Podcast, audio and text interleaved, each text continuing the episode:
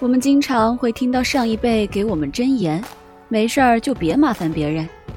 很多善良的人，他们什么事儿都自己处理，从来不爱请别人帮忙。他们认为麻烦别人是错误的，但是这一类善良的人的人脉网络却往往也挺单薄的，因为当我们不需要别人的帮助时，我们就缺少了建立关系的缘由。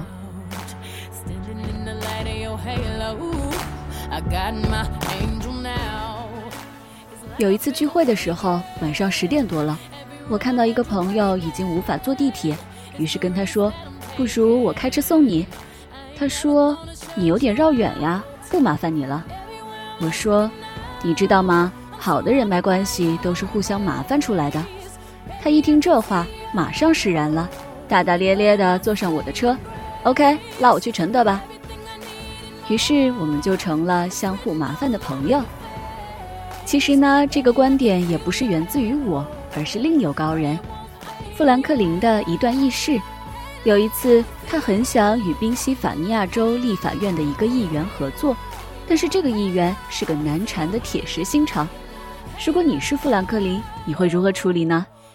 看看那个议员有什么需求，找个中间人，还是不打不相识的跟他干一架？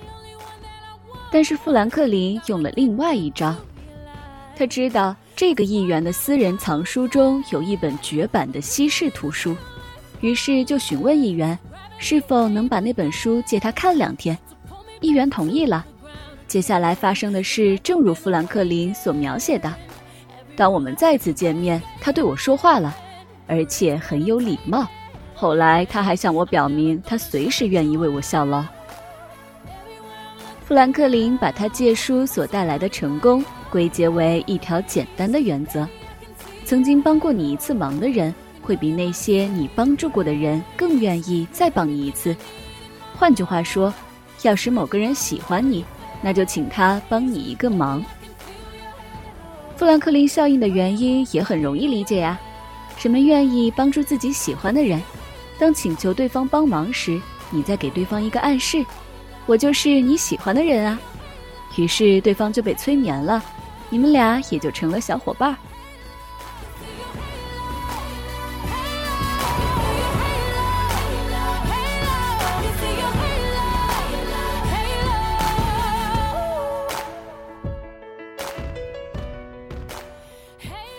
但是听到这里呢，是不是有的朋友会想，原来麻烦别人也能交人脉呀？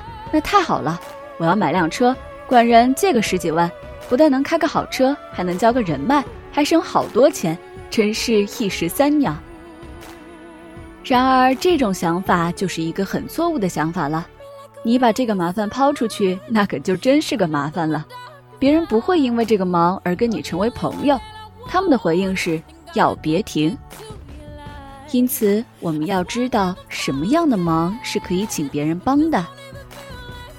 首先，这个忙不会给对方造成真的大麻烦，否则对方会马上建立防御。你小子到底想从我这儿得到什么？其次，尽量不要涉及金钱这样的利益关系。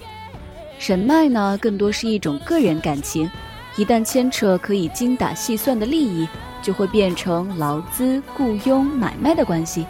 即便真的有利益关系，那也最好不要将这种帮忙看作是搭接人脉，而要把它看成一个契约。最后一定要记得还。人际关系的核心行动是来往。围城里讲最好的谈恋爱的方式是借书，因为有借就有还，这样就有了来往，一来二往就暧昧了嘛。建立人际网络的关系也是如此。你麻烦了朋友一次，算是借了一个人情，人情总是要还的。当下次再还的时候，关系不就更亲近了吗？